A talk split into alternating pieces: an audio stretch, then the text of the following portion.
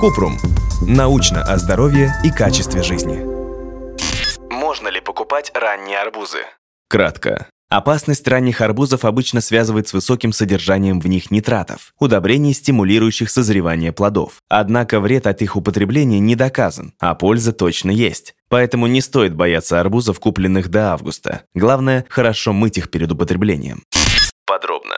Предостережения об опасности майских, июньских и даже июльских арбузов обычно основаны на том, что в таких плодах содержится большое количество нитратов, а они вредны для нашего организма. Некоторые врачи разделяют эту точку зрения и утверждают, что нитраты превращаются в нитриты, которые преобразуют белок крови гемоглобин в медгемоглобин, дефектную форму, не способную транспортировать кислород. Также существуют данные о канцерогенности нитрозаминов, других веществ, образующихся из нитратов в нашем организме.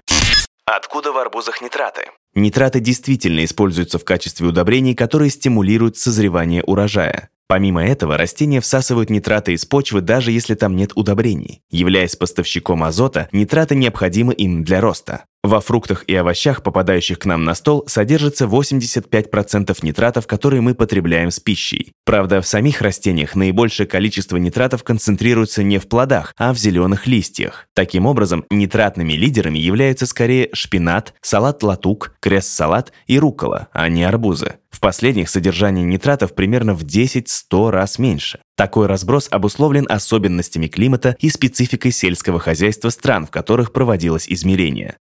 И все же опасны ли нитраты в арбузах? Судя по всему, нет. Согласно оценке Европейского агентства по безопасности продуктов питания, общая польза от употребления овощей и фруктов все же выше, чем потенциальный вред от поступления нитратов в организм. Более того, некоторые вещества, образующиеся из нитратов, могут быть даже полезными для нас. Например, по некоторым данным, нитриты участвуют в защите организма от микробов, а оксид азота способствует расслаблению стенок сосудов и понижению артериального давления. Что насчет канцерогенности нитрозаминов, которые опасаются противники ранних арбузов? Нитраты действительно могут превращаться в эти вещества в нашем пищеварительном тракте. Однако одновременное употребление витамина С способно подавить эту реакцию. Хорошо, что он содержится в том же арбузе. В целом, фрукты в диете – это отличный способ снизить риск развития рака. По мнению экспертов Всемирной организации здравоохранения, в день необходимо съедать минимум 400 грамм овощей и фруктов.